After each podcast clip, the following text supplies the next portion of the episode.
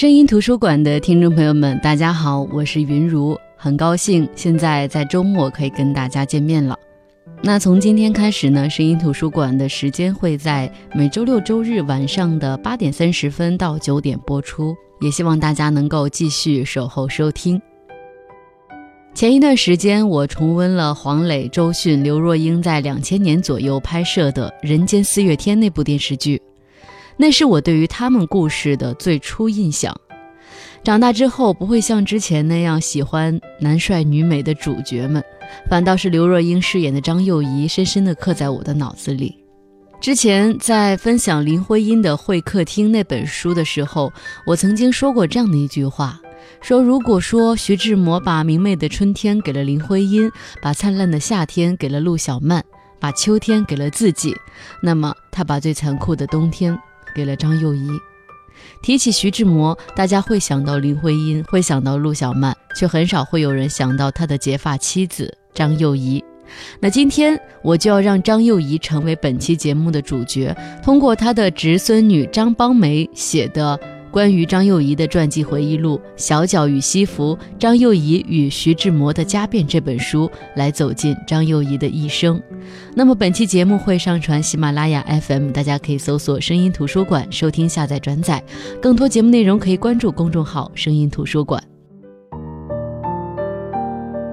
一个男人要有多残忍，才能在妻子怀孕时逼迫她打掉孩子、离婚？而这一切只是为了追求另外一个女人。一个男人要有多残忍，才能在妻子生下孩子之后，对自己的亲生骨肉不管不顾，甚至也不管在异国他乡的这对母子如何生活，而这一切只是为了追求所谓的自由和爱情。我才不管徐志摩是什么伟大的诗人，就算他满口的礼仪道德、诗歌文章，在我看来，他就是一个朝三暮四、到处滥情的混蛋。可是，就是这样的一个男人，是张幼仪这个女人生命当中最重要的那个人。这个男人影响并且改变了张幼仪一生的命运，而张幼仪却不过是徐志摩绚烂人生当中最微不足道的一笔。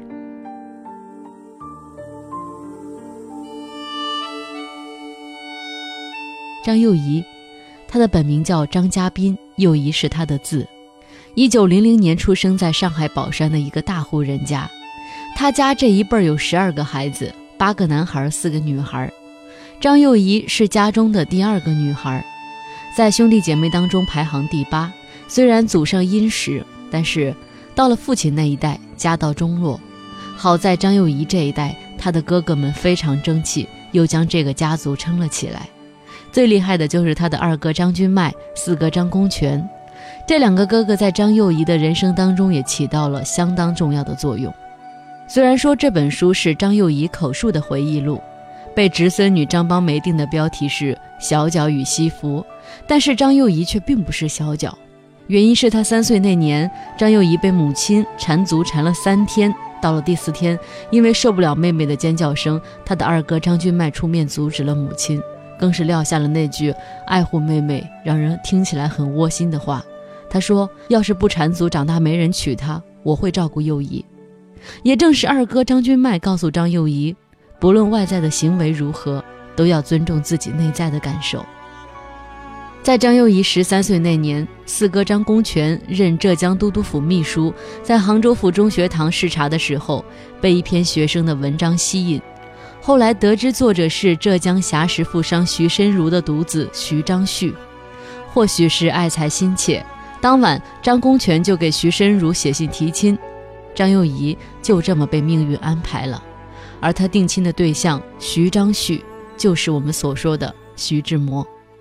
当时张幼仪订婚的时候，张家已经恢复了从前的财富和声望，他们对张幼仪的婚事特别重视，特意到欧洲去采买嫁妆，由幼仪的六哥随行监督。当时的嫁妆之丰厚，令人咂舌。光是家具就多到连一节火车车厢都塞不下，最后由张幼仪的六哥安排驳船从上海运回到霞石。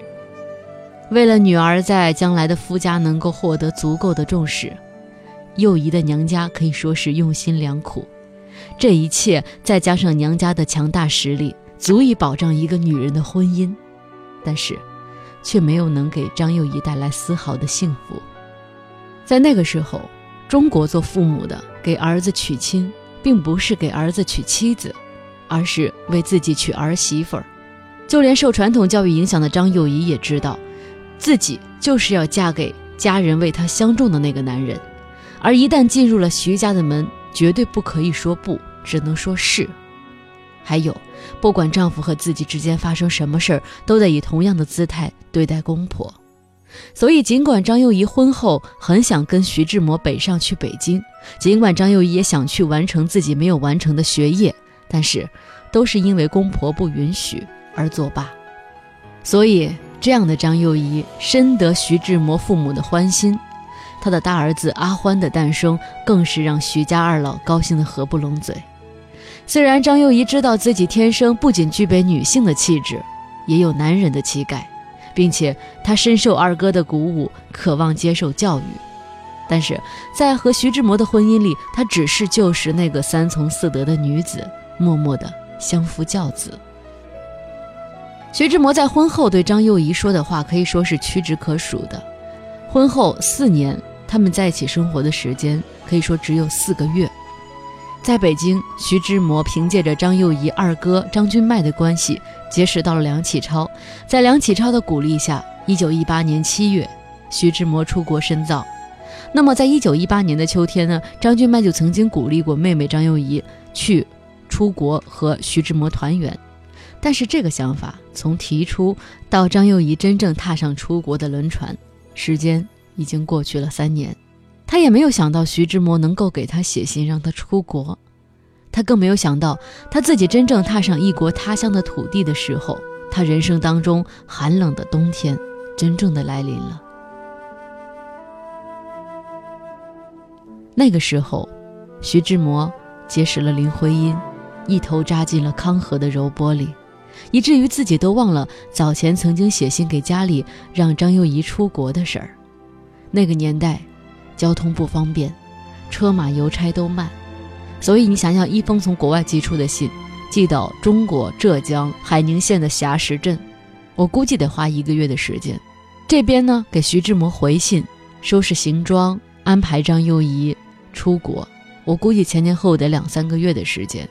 这两三个月，什么事都有可能发生，比如说徐志摩爱上了林徽因。所以，当看到张幼仪的那一刻时，徐志摩是极其的痛苦和悲哀的。在《小脚与西服》这本书里，张幼仪说自己从来没有见过徐志摩穿西服的样子，可是仍旧在人群当中一眼就认出了他。幼仪说：“因为他的态度，我一眼就看得出来，不会搞错。因为他是那堆接人当中唯一露出压根儿不想站在那儿的那种表情的人。”在伦敦，他们生活在一起的时光也不长，徐志摩总是外出。张幼仪总是待在家里，但是种种细节都逃不开女人的敏感。幼仪很快察觉到徐志摩肯定已经有心上人了，可是在这当口，偏偏自己怀孕了，可笑吧？徐志摩呀，徐志摩，你说你不爱张幼仪，你那时已经爱林徽因深至骨髓，你已经完成了传宗接代的任务了，你为什么还能让张幼仪怀孕呢？可能就像张幼仪说的那样。她在最想摆脱我的时候，败给了我的肉体。当张幼仪把怀孕的消息告诉徐志摩的时候，徐志摩毫不犹豫地说：“把孩子拿掉。”这是幼仪万万没想到的回答。他说：“我听说有人因为打胎死掉的。”哎，徐志摩冰冷地说：“还有人因为火车肇事死掉的呢。难道你看到人家不再坐火车了吗？”也就是那一次，张幼仪对徐志摩的人品产生了怀疑。两个人那么不尴不尬的生活了一段时间，没有任何预兆的，徐志摩突然消失了，并托人传话给张幼仪。那人就说：“徐志摩不要你了。”他问张幼仪愿不愿意做徐家的媳妇儿，而不是徐志摩的太太。这话问得多残忍！他的意思是让二十一岁的张幼仪就这么守活寡吗？那一段只有自己在沙士顿那个家里住的时光，让张幼仪特别的恐慌。张幼仪只得求助二哥。二哥张君迈让妹妹到巴黎去找他，千万不要打胎。后来张幼仪先到巴黎，辗转到德国，一九二二年生下次子彼得。可是刚生下孩子，他就收到了徐志摩的离婚协议。说起这离婚协议，幼仪也是哭笑不得。一个人时时刻刻在作秀，演得久了，也许自己就相信了吧。离婚协议书上有这么一句话，翻成白话文大意是说：我们要有改良社会的责任，我们要有造福人类的意愿，我们要先做榜样，永绝志断，尊重我们的人格，自由离婚，抛弃痛苦，开始幸福。张幼仪说：“他说我们前途无量，彼此有造福人类的心，是什么意思？”我什么时候表现出这些潜力了？在张幼仪看来，与其说这封信是写给他张幼仪的，不如说这些话是说给群众、说给史学家、说给后人听的。在离婚协议上签完字，张幼仪正眼看着徐志摩说：“好了，你去给自己找一个更好的太太吧。”徐志摩欢天喜地地去看孩子，却始终没问张幼仪要怎么去养活这个孩子。他们母子俩要怎么活下去？就这样，张幼仪和徐志摩的婚姻结束了。张幼仪说：“我一直把我这一生看成两个阶段，德国前和德国后。去德国以前，我凡事都怕；去德国以后，我一无所惧。”在彼得出生后，张幼仪也申请进入了佩斯塔罗奇学院就读，学习儿童教育学。也正是在孕育和抚养儿子彼得的过程当中，张幼仪有空去想，为什么他和徐志摩的婚姻是失败的。他也终于懂得为什么徐志摩总是用小脚和西装的理论来比喻他。他发现自己虽然不是小脚，但是行为和思想表现的和缠过脚的人没什么两样，思想上充满束缚，没有自我。对自己接受的传统教育和习俗毫不怀疑，可是，她毕竟不是一个小脚女人，她决定拿出勇气做出改变。她说：“经过被徐志摩抛弃在沙石墩的那段可怕的日子，我领悟到，自己完全可以自力更生。我不能回徐家，像一个没结婚的姑娘一样住在徐家。我下定决定，不管发生什么事儿。”我都不要依靠任何人，而要靠自己的两只脚站起来。可是好时光不长，儿子彼得在他两岁那年去世了，张幼仪伤心欲绝。这个时候，徐志摩在苦追林徽因无果之后，和陆小曼在一起了。当时陆小曼已经是有夫之妇，为了躲避风言风语，徐志摩再次游历欧洲。徐家二老得到孙子去世的消息，赶紧让徐志摩赶往柏林。这场柏林之行看似是父亲对儿子的追悼，其实徐志摩是被徐家二老催促前往的。他对张幼仪的厌弃并没有因为离婚而有所减弱。在一九二五年三月十八日给陆小曼的信中，徐志摩这样写道：“他说，再隔一个星期到柏林，又得对付张幼仪了。我口虽硬。”心头可是不免发腻，小曼，你懂得不是？这一来，柏林又变成了一个无趣味的难关。怀着这样的心情去见张幼仪，却没想到，现在的张幼仪已经不再是那个懦弱的女子。徐志摩离婚之后，从来没有放弃过爱人和被爱的权利，可是张幼仪却被四哥要求五年之内不能再婚。以免被人家猜测是不是当初离婚是因为幼仪不守妇道才被徐志摩抛弃的，所以即使在柏林有人追求张幼仪，张幼仪也全然拒绝。一九二七年，在彼得去世三年后，张幼仪回国，在东吴大学教了一周的德语课后，担任上海女子商业银行的女总裁。从这一年开始，张幼仪的人生完全开挂。她不仅是女子银行扭亏为盈，在上海金融界崭露头角，她还创办了上海第一家时装公司——云商时装公司，并担任总经理。和徐志摩离婚之后，张幼仪和他的关系反而得到改善，可能是因为有儿子阿欢和徐家二老的关系吧。张幼仪和徐志摩也经常通信见面，像朋友一样交往。十五岁，一个女人十五岁就嫁给徐志摩这样的一个男人，与他生儿育女。虽然徐志摩对张幼仪没有爱情，但是作为张幼仪生命当中最重要的一个男人，张幼仪对徐志摩却总有一份说不清。割不断的情谊，而徐家二老自始至终都只认张幼仪这一个儿媳妇儿，他们看不惯陆小曼的所作所为，索性要求跟张幼仪住在一起。于是，善良的幼仪就在自家后院的空地里，给徐家二老盖了一栋小楼。张幼仪在这本书里也曾经回忆说：“她说，当我善待公婆的时候，我就想，他们是我儿子的爷爷奶奶。”我怎能不好好对待他们呢？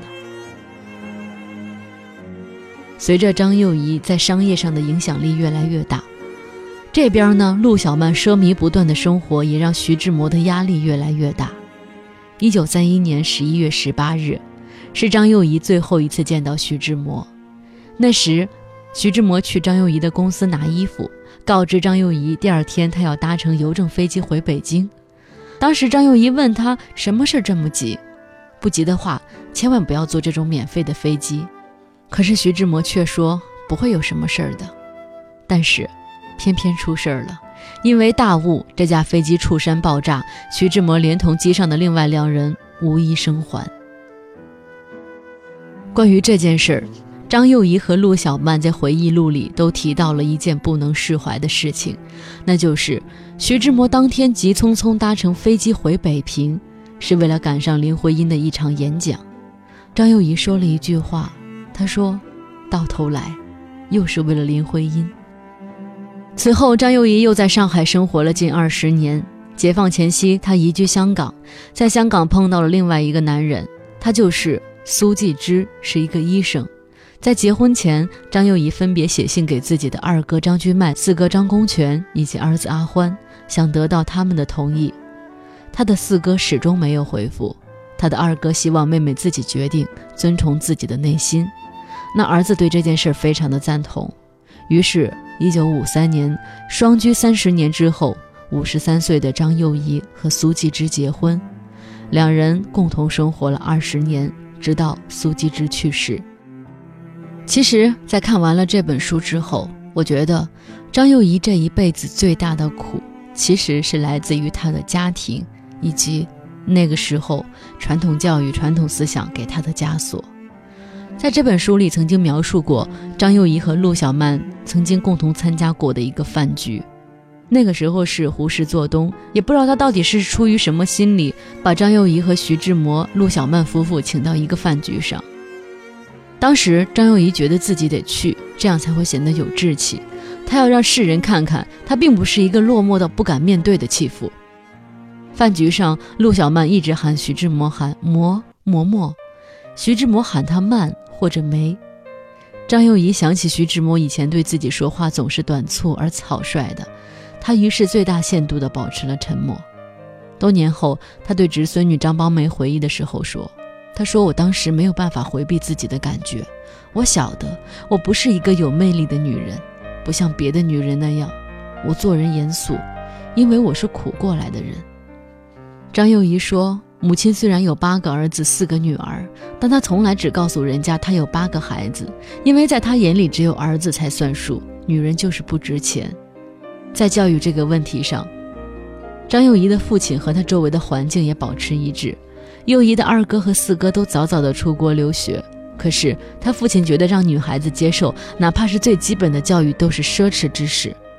其实幼仪是一个很要强的人。她不愿意就这样庸碌的过完自己的一生，他千方百计地为自己争取受教育的机会。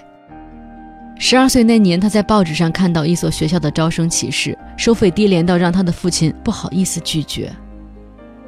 所以张幼仪说：“我是苦过来的人，她的这种苦，是她作为女孩在家里不受重视所导致的。”但是我不知道在哪看到这样的一段话，我觉得非常好。他说：“坚强的少女往往无法成为有魅力的女人，因为这些坚强的女孩子一开始就明白有付出才会有收获，所以对世界便少了一种很傻很天真的无邪的信赖。他们不相信自己能够轻易的被爱，也就不能够明眸善睐的说笑自如。